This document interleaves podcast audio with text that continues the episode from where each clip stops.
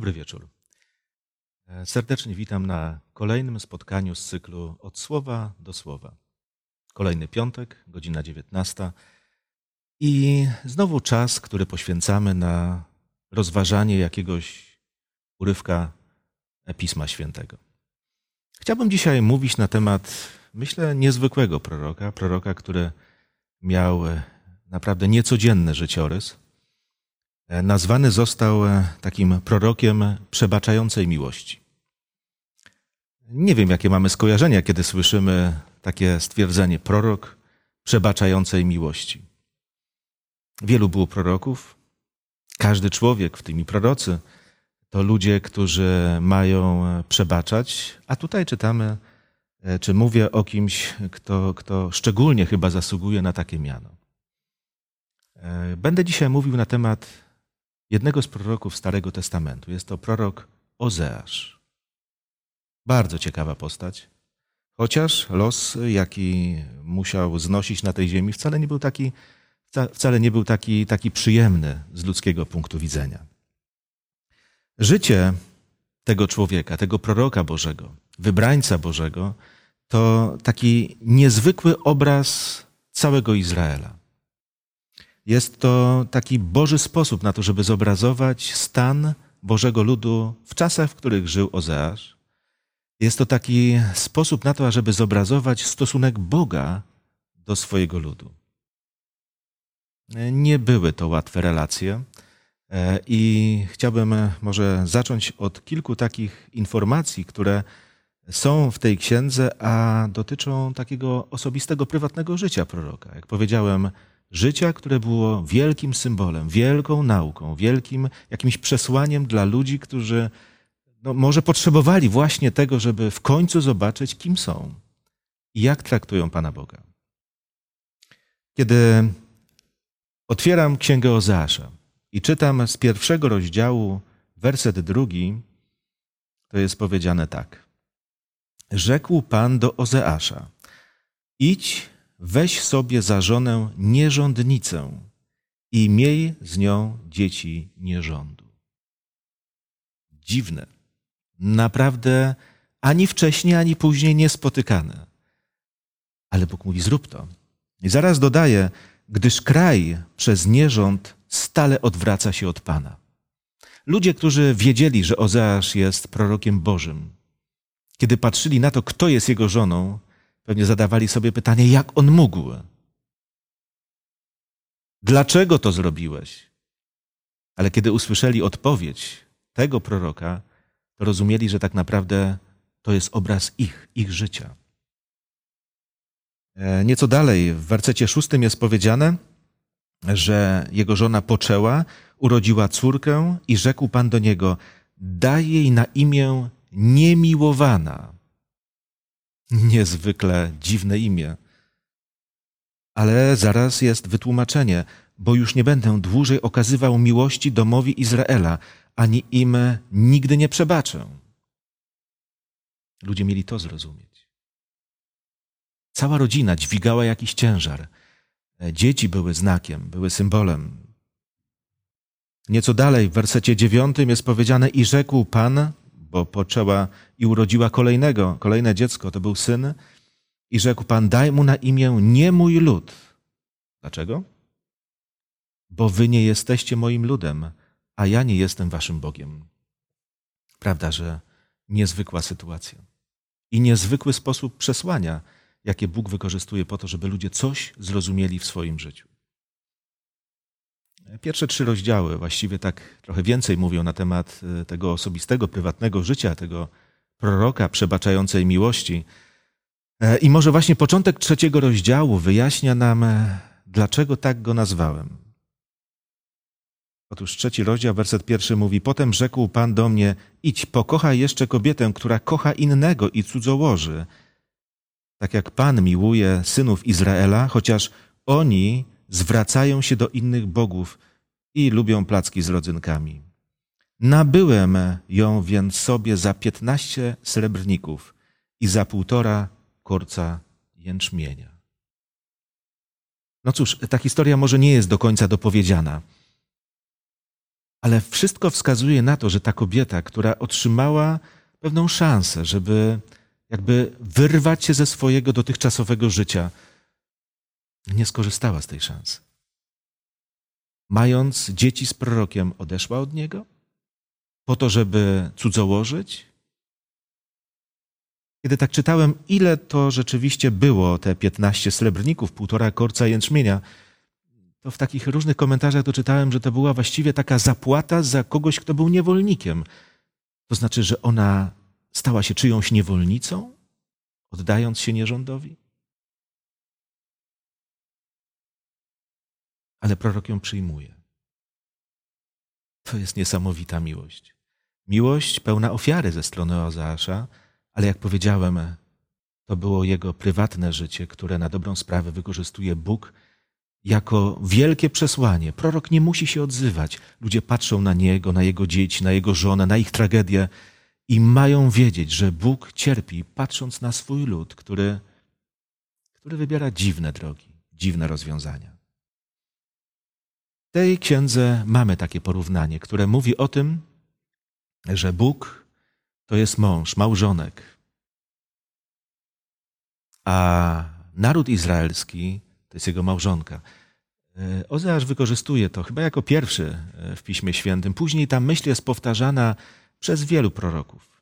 Takiego porównania dokonywał e, Izajasz, Ezechiel, Jeremiasz. W wielu miejscach czytamy o takim porównaniu, bo to rzeczywiście jest dobry obraz tych niezwykłych relacji. W tym przypadku bardzo zagmatwanych, bardzo zagmatwanych. Kiedy byśmy chcieli tak spojrzeć na konkretne zarzuty Pana Boga, które kieruje do swojego ludu, do swojej małżonki, tak jak wrócę do tego porównania, to zwróćcie uwagę, co tu jest powiedziane na przykład w czwartym rozdziale i wersecie szóstym.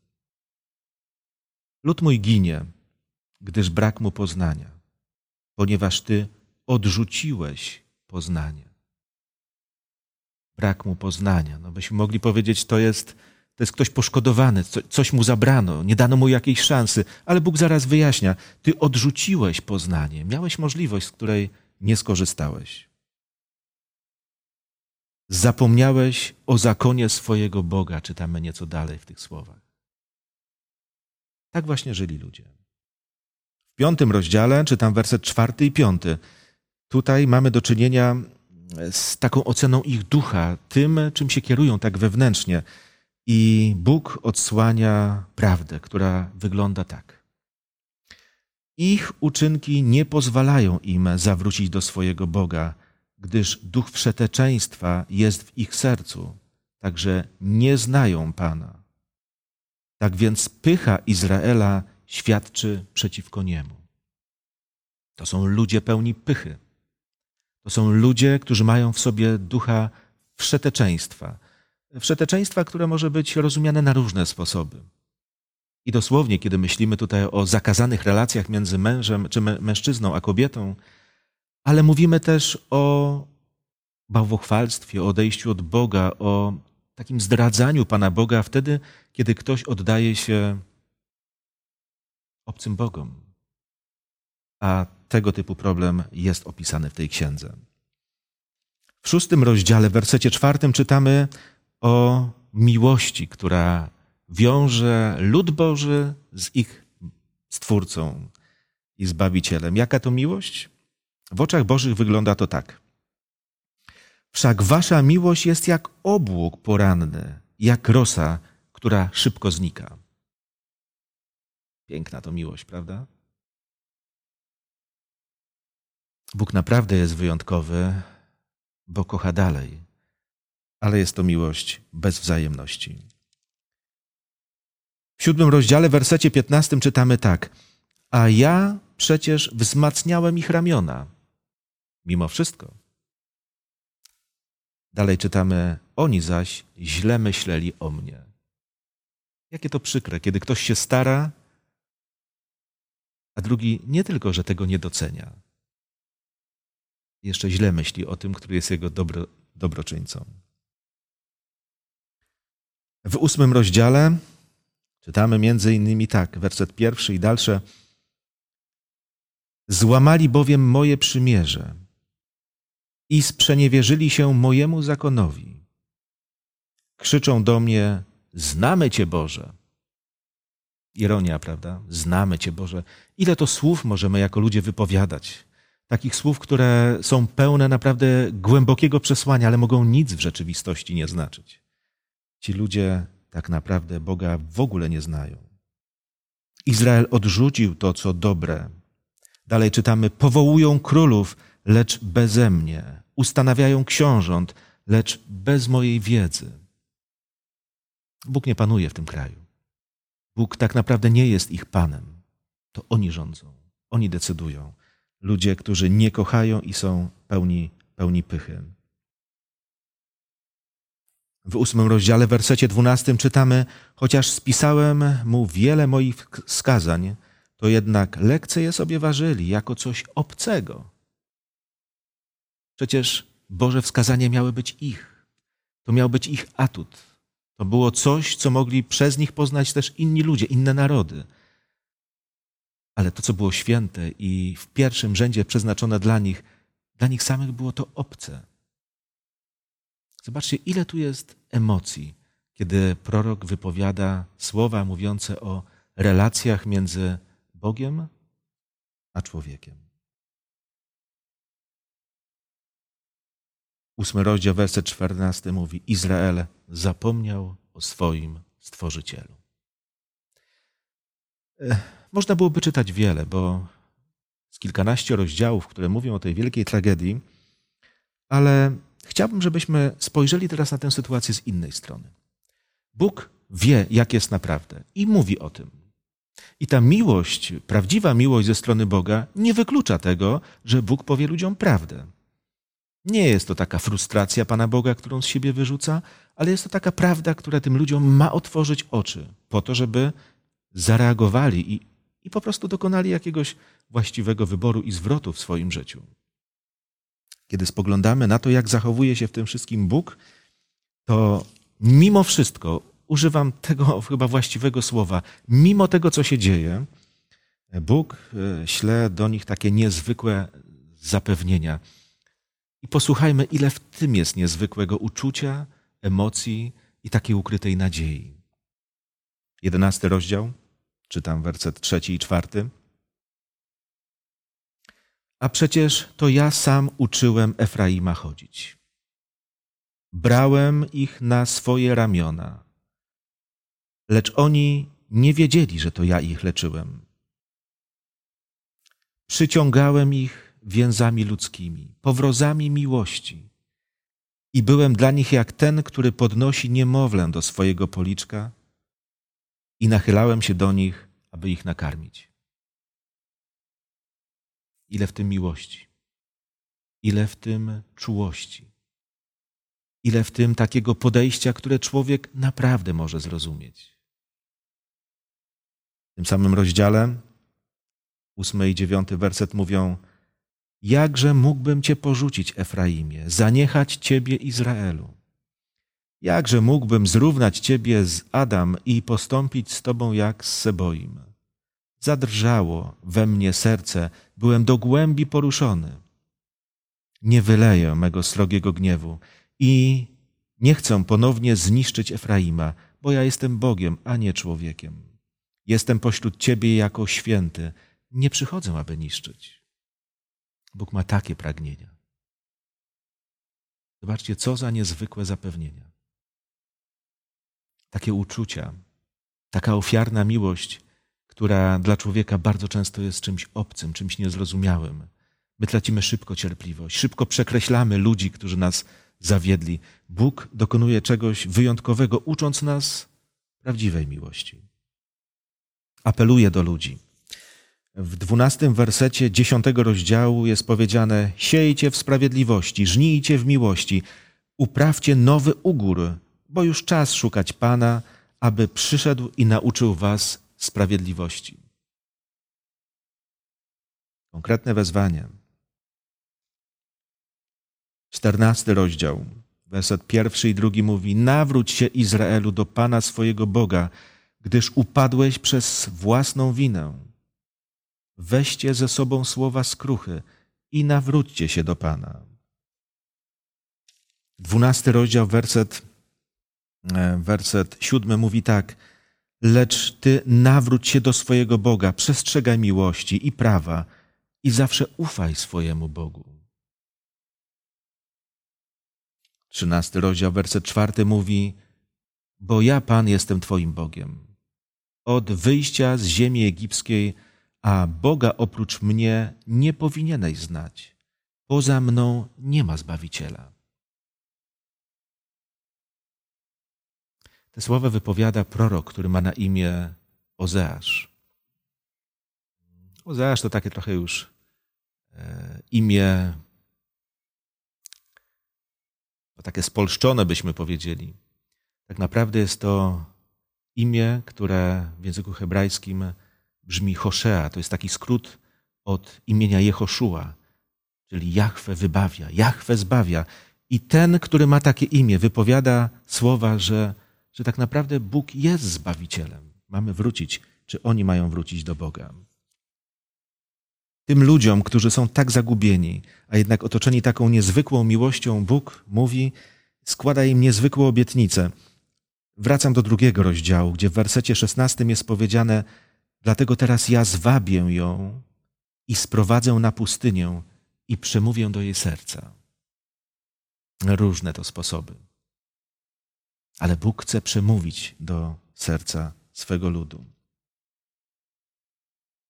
Dwudziesty pierwszy werset mówi: I zaręczę cię z sobą na wieki. Zaręczę cię z sobą na zasadzie sprawiedliwości i prawa miłości i zmiłowania. I dwudziesty piąty werset. I zasieję sobie lud w kraju i zmiłuję się nad niemiłowaną. I powiem do nieludu, Ty jesteś moim ludem, a on odpowie, Boże mój. Takie Boże marzenie i takie Boże obietnice Szósty rozdział, werset trzeci mówi: Starajmy się więc poznać, usilnie poznać Pana, że go znajdziemy, pewne jest, jak zorza poranna i przyjdzie do nas jak deszcz, jak późny deszcz, który zrasza ziemię. Zobaczcie, mówimy o takiej niezwykłej miłości. Miłości, która jest gotowa przebaczać. E, miłości, która sprawia, że człowiek może mieć z Bogiem taki zupełnie nowy początek, nowe otwarcie. Ale to nie musi tak się wszystko ułożyć. Jeżeli ludzie nie skorzystają z tego, co Bóg im oferuje, to spotka ich nieszczęście. W tej księdze Ozeasza czytamy zapewnienia, że jeżeli ludzie się nie nawrócą, to czeka ich niewola. Akurat y, rolę tego, który miał ich ukarać, spełniał naród asyryjski w tamtym czasie. Bo cała historia dzieje się w VIII wieku przed naszą erą, i prawdopodobnie sam prorok Ozeasz dożył 722 roku, kiedy to, kiedy to państwo izraelskie przestało istnieć. Przestało istnieć. Może to był właśnie ten moment, kiedy spełniły się słowa: Ja ich zaprowadzę na pustynię, po to, żeby przemówić do ich serca. Wiecie, to wspomnienie pustyni to było takie wspomnienie wyjścia ludu Bożego z Egiptu. My wiemy, że podczas tej wędrówki działo się wiele rzeczy, ale mimo to Bóg doprowadził ich do takiego stanu, kiedy byli gotowi wejść do ziemi obiecanej. Ludzie wspominali ten czas jako dobry czas, kiedy Bóg naprawdę znalazł sposób na to, żeby mógł znaleźć się w sercach ludzi, których chciał wprowadzić do Kanaanu. Może ta niewola była jedyną drogą, ale i w tym był wyraz Bożej troski i Bożej miłości. No cóż, mówimy o sytuacji bardzo złożonej, skomplikowanej. E, jest w tym wszystkim wiele takiego cierpienia i to cierpienia, które jest udziałem Boga, stworzyciela ludzi, nad którymi, jak widzimy, nie machnął ręką, ale pełen poświęcenia idzie, tłumaczy i okazuje miłość na wszelkie możliwe, ale jak najbardziej skuteczne sposoby, żeby ludzie jednak zobaczyli i zareagowali na to samo właśnie miłością ze swojej strony. Człowiek potrafi komplikować życie. Nie tak miało być, jak to, co jest opisane tutaj w księdze Ozeasza. Ale Bóg jest tym, które życie człowieka próbuje porządkować. E, zwrócę uwagę jeszcze na ostatnie słowa, które będę cytował dzisiaj, ale i ostatnie słowa księgi. Tutaj czytamy: Kto mądry, niech to zrozumie. Kto rozumny, niech to pozna. Gdyż drogi Pana są proste, sprawiedliwi nimi chodzą, lecz bezbożni na nich upadają. To jest ciekawe. Te drogi Pana są proste. No cóż, czytając tę księgę, mówimy, wcale nie są proste. Sprawiedliwi nimi chodzą. To jest Boże zapewnienie. Na tych drogach naprawdę można się odnaleźć. A bezbożni? No cóż, jak człowiek chce odejść od Boga, to znajdzie na to sposób. Jak nie chce się zaangażować w rzeczy naprawdę dobre, święte, wyjątkowe, takie, o których mówi Słowo Boże, to znajdę tysiące sposobów, żeby pójść własną drogą. Ale Bóg pokazuje, że jest jedyna, dobra, prosta droga, na której upadać, upadać nie trzeba. Czego oczekuje od nas Pan Bóg? Chyba to jest najważniejsze, wiecie, bo Ozeasz i tamte czasy już są dawno, dawno, dawno minęły, to już jest przeszłość. Natomiast to, czego Bóg oczekuje, to, co może być źródłem całego niezwykłego błogosławieństwa w życiu człowieka, to, to miłość. Taka prawdziwa. Nie taka jak rosa poranna, która po jakimś krótkim nagrzewaniu słońcem porannym od razu gdzieś wyparowuje i nie ma. Ale taka prawdziwa miłość, oparta na szczerości, oparta na prawdzie, oparta na poświęceniu, oparta na zaufaniu, oparta na posłuszeństwie, prawdziwa miłość. Nie jakaś mrzonka, nie wyobrażenia o miłości, ale coś, czego się uczymy od Pana Boga, po to, żebyśmy mogli mieć pragnienie, by podobnie i tego właśnie doświadczyć we własnym życiu. Pamiętajmy o tym, bo ta miłość to jest relacja z Bogiem, Stworzycielem naszym. Ta miłość to jest coś, co możemy okazywać żonom, dzieciom, gdy je mamy, w ogóle w małżeństwach. E, to jest coś, co możemy okazywać naszym przyjaciołom. W relacjach różnych się znajdujemy. Są czasami ludzie gdzieś wokół nas i, czasami może tak trochę z uśmiechem mówimy, być może istnieją tylko po to, żeby ćwiczyć naszą cierpliwość. A może my jesteśmy ludźmi, którzy ćwiczą cierpliwość innych. Ale kiedy pojawia się możliwość przebaczenia, korzystajmy z tego. Kiedy pojawia się możliwość takiego nowego początku, opartego właśnie na, na czymś nowym, prawdziwym, takim, które wypływa z serca i z uczynków człowieka, które potwierdzają prawdziwość tego, co się w nas dzieje, to idźmy tą drogą. Bo Bóg taką drogę nam pokazuje. Kiedyś prorok Ozeasz taką drogę pokazywał ludziom. I możemy, możemy się z tego czegoś naprawdę wyjątkowego nauczyć. Pomyślmy o tym. Mamy spokojny, piątkowy wieczór i rozważamy Boże Słowo, które kiedyś miało być potężnym apelem i przesłaniem. Czym jest dla nas dzisiaj? Dla mnie czymś ważnym, czymś, nad czym długo myślałem i podziwiałem Boga i to, jak nas naprawdę w niezwykły sposób traktuje. Niech Bóg nas błogosławi, byśmy tego doświadczali dzisiaj. Bo Bóg się nie zmienia, a my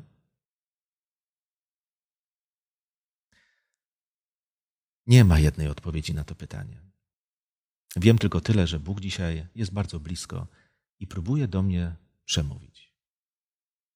I niech to uczyni. Amen.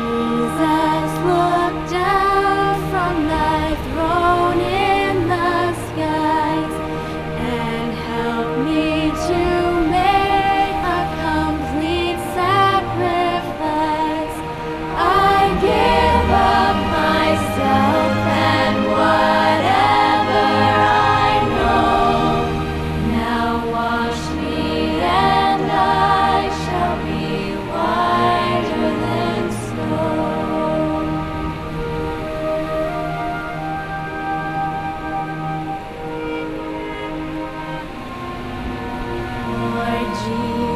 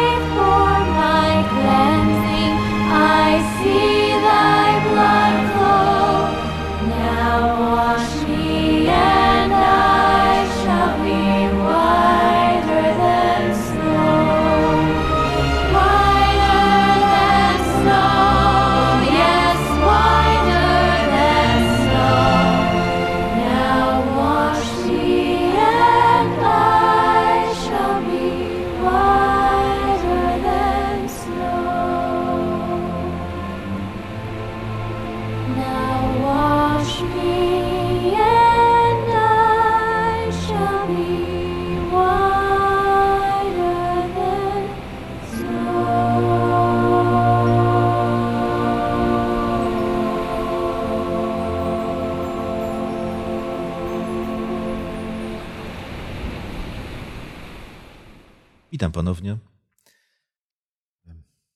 Mamy przed sobą kilka pytań, więc jeżeli, jeżeli mogę, od razu przystąpię do przeczytania pierwszego, który nawiązuje do czwartego rozdziału Księgi Ozeasza. Tutaj jest cytowany werset czwarty po szósty. Ja może to przeczytam. Jest powiedziane, lecz niech nikt nie oskarża i niech nikt nie robi zarzutów, gdyż z Tobą wiodę spór, kapłanie. Dlatego potkniesz się za dnia, a wraz z Tobą potknie się i prorok w nocy. Prowadzisz swój lud do zguby. Lud mój ginie, gdyż brak mu poznania. Ponieważ Ty odrzuciłeś poznanie i ja Ciebie odrzucę, abyśmy nie był kapłanem, a ponieważ zapomniałeś o zakonie swojego Boga, ja też zapomnę o Twoich dzieciach. I pytanie brzmi, e, Ozeasz, ten właśnie urywek, mówi o karze spadającej na lud z powodu braku poznania. Skąd ten brak poznania? Czy z powodu braku proroka? Czy dziś też grozi nam takie niebezpieczeństwo? Ten urywek szczególnie nawiązuje do pewnej roli, którą powinni spełniać w narodzie Bożym kapłani. To oni zostali wybrani do tego, żeby służyć w świątyni, ale przecież oni mieli najbliżej siebie Słowo Boże, prawo Boże. Byli tymi, którzy no, w dużej mierze odpowiadali za to, żeby to Słowo Boże głosić, żeby ono było bliskie ludziom, którzy mieszkali w tym kraju. Ale jest powiedziane, że ci ludzie sprzeniewierzają się temu powołaniu, świętemu powołaniu. Lud ginie, bo, bo brak mu poznania. Ale czytamy również, że to poznanie odrzucili sami kapłani. W praktyce, no cóż, nie wiem dokładnie na czym to polegało, ale wiem, że ich problem polegał na tym, że Słowo Boże nie odgrywało w ich życiu takiej roli, jak powinno. Prawo Boże, które regulowało pewien ład, porządek, pewne relacje międzyludzkie i relacje przede wszystkim z Panem Bogiem jako ich stworzycielem, one nie były ludziom znane. Inna rzecz, że sama świadomość Bożych praw, Bożych przykazań, Bożego porządku, czy tak ogólnie byśmy nawet powiedzieli Pisma Świętego, też nie gwarantuje wcale niczego e, w naszym życiu. Bo znajomość może przybrać tylko taką formę intelektualną. Natomiast to, co Bóg mówi e, o poznaniu, to mówi o czymś praktycznym, o czymś bardzo osobistym, czymś, co wiąże się z pewnym zaangażowaniem, z chęcią zrozumienia Pana Boga, z pragnieniem, żeby postępować według norm, o których Pan Bóg mówi, bo one są przedstawione nam przecież dla naszego dobra. A z tym jako ludzie czasami mamy problem. Robimy to, co chcemy robić.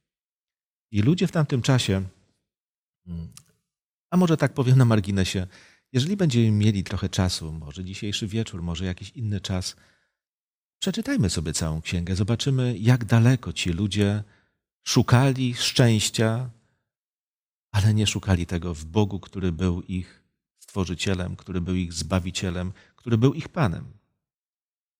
Ci ludzie gotowi byli słuchać proroków Baala, czcić Baala. Dlaczego? A z różnych powodów. Baal to był Bóg, który odpowiadał za e, udane zbiory, za, za płodność, Ludziom się to podobało, szczególnie wtedy, kiedy żyli właśnie w takiej kulturze agrarnej, kiedy ich życie było uzależnione od zbiorów, więc mieli Baala, w którego wierzono powszechnie w tamtym świecie, zaufali jemu. Dziwne, bo przecież Bóg przed tym jasno przestrzegał, ale człowiek może odrzucić tego typu rady. Nie musimy po prostu słuchać tego wszystkiego, kiedy nie chcemy. A skutki tego są opłakane. Czy grozi nam dziś to niebezpieczeństwo? Otóż tak. E, nawet powołując się na wiarę w Pana Boga.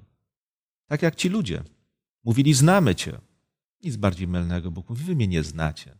Nie macie pojęcia tak naprawdę o tym, jaki jestem, bo wybieracie swoje drogi. No ale zawsze można używać argumentów, które dobrze brzmią i przedstawiają nas jako ludzi wierzących, pełnych wiary, zaufania, miłości. No cóż, to Bóg ocenia, i warto mieć to na uwadze, bo wtedy rzeczywiście mamy do czynienia z prawdą o nas. Pytanie drugie. Izraelici mieli problem ze słuchaniem Boga, mimo że mieli z nim doświadczenie. To jak my mamy podążać na, e, bo, drogami Bożymi? Podobne pytanie do tego poprzedniego. mieli doświadczenie Pana Boga, ale też szli przez życie, które, które przynosiło różnego rodzaju wyzwania. Rodzi się wtedy i rozwija w zasadzie ogromna potęga, potęga Asyrii. E, I okazuje się, że królowie, chociaż ostrzegani przez proroków, którzy wtedy e, pojawiali się, bo to akurat co się dzieje w księdze Ozeasza, e, to jest państwo izraelskie, ale prorocy w tym samym czasie wykonywali swoją pracę w Judzie. Wtedy prorokiem przecież był Izajasz, prorokiem był Micheasz, mówię tutaj o państwie judzkim. Wszyscy mówili jednocześnie, jednakowo, że nie powinno się dokonywać takich złych politycznych wyborów, na przykład wiążąc się z Asyrią. Ale ludziom się wydawało, że to jest szansa. No właśnie, Bóg jedno, a człowiek drugie. Dlaczego nie słuchamy? Nie dlatego, że nie ma dobrej informacji, bo była dobra informacja. I to z ust ludzi, o których wiedziano, to są prorocy Pana, ale pojawiały się pewne lęki, które wynikają z niewiary, z braku zaufania. No i człowiek dokonuje wyborów innych rzeczy. Pytanie trzecie. Jedenasty rozdział mówi o miłości Boga do ludu. Ta miłość powstrzymuje Boga od wykonania kary. Czy są inne miejsca w Biblii, gdzie Bóg działa podobnie? Hmm. Czy są inne miejsca w Biblii? Tak naprawdę w taki sposób wygląda całe nasze życie, moi drodzy. E, nie chcę dramatyzować, e, nie chciałbym, żeby to odebrane było jako pewien dramat, ale Wiecie, kiedy tak patrzymy na grzeszną ziemię, na której jesteśmy, to możemy śmiało powiedzieć, że nam na tej ziemi tak naprawdę nic się nie należy. Jeżeli w Biblii czytamy prawdziwe słowa, że zapłatą za grzech jest śmierć, to każda chwila naszego życia to jest dar od Pana Boga. Naprawdę nie trzeba szukać przykładów, którymi będziemy to obrazowali. Tych przykładów jest mnóstwo. Każdy dzień to jest obraz, przeżyty dzień, to jest obraz Bożej łaski, którą jesteśmy otoczeni. To, że robimy rzeczy, za które mamy jeszcze szansę przeprosić i naprawić te błędy, to jest dar od Pana Boga. I historia ludu Bożego, także ludu Bożego, tego wybranego, to jest historia Boga, który chodzi, przypomina się, chętnie przebacza, naprawia różne rzeczy.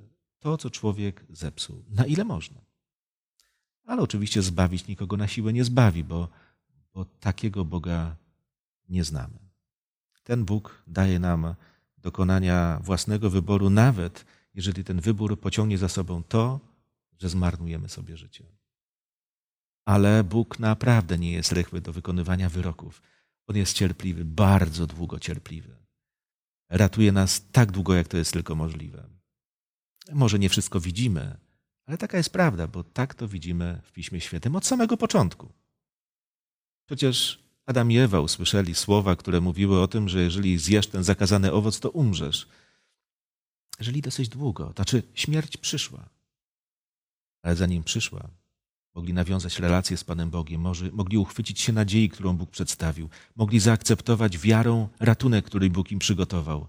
I wierzę, że kiedy odchodzili z tej ziemi, może z pewnym żalem, jak bardzo dużo zła na tę ziemię sprowadzili, ale z nadzieją, że znajdzie to swój finał. Bóg naprawdę jest Bogiem wielkiej, przebaczającej łaski. Czwarte pytanie. Mimo łaski Bóg jednak pozwala na to, by Izrael doświadczył jakiegoś cierpienia. Czternasty rozdział, werset pierwszy i drugi, no jest tutaj wskazany. Może od razu przeczytam. Nawróć się Izraelu do Pana, swojego Boga, gdyż odrzuciłeś przez własną gdyż upadłeś przez własną winę. Weźcie ze sobą słowa skruchy i nawróćcie się do Pana. Mówcie do Niego, odpuść nam wszelką winę i przyjmij naszą prośbę, a my złożymy Ci w ofierze owoce naszych warg. E, czy to znaczy, że łaska z jednej strony powstrzymuje Boga od zrzucenia konsekwencji na lud Boży, a z drugiej jednak pozwala na to, by coś na lud spadło. Oczywiście, że tak. Kiedy mówimy o miłości, możemy mieć taką jakąś, takie jakieś bardzo romantyczne, bardzo sentymentalne spojrzenie na, no właśnie, na słowo miłość. I miłość to nie jest tylko spacer o zachodzie słońca, to nie jest jakieś romantyczne spoglądanie w oczy ukochanej osobie. Miłość to jest tak jak ta sytuacja, kiedy Bóg podejmuje bardzo śmiałą, szczerą, do bólu szczerą rozmowę o tym, jaki jest stan, żeby spróbować uratować ten związek i małżeństwo, o którym tutaj mówimy jako przykładzie, jako pewnej ilustracji tego, tego niezwykłego związku. To też jest miłość. Kiedy Bóg pozwolił na to, żeby nawet cierpieli poprzez niewolę asyryjską, która się pojawiła, ja już w rozważaniu zasugerowałem, że może to jest właśnie to, o czym czytamy w drugim rozdziale i wersecie szesnastym, chyba dobrze pamiętam, kiedy jest powiedziane, że Bóg wyprowadzi ich na pustynię i przemówi do, i, czy do jej, do jej serca. Coś takiego niezwykłego, niby nieszczęśliwego,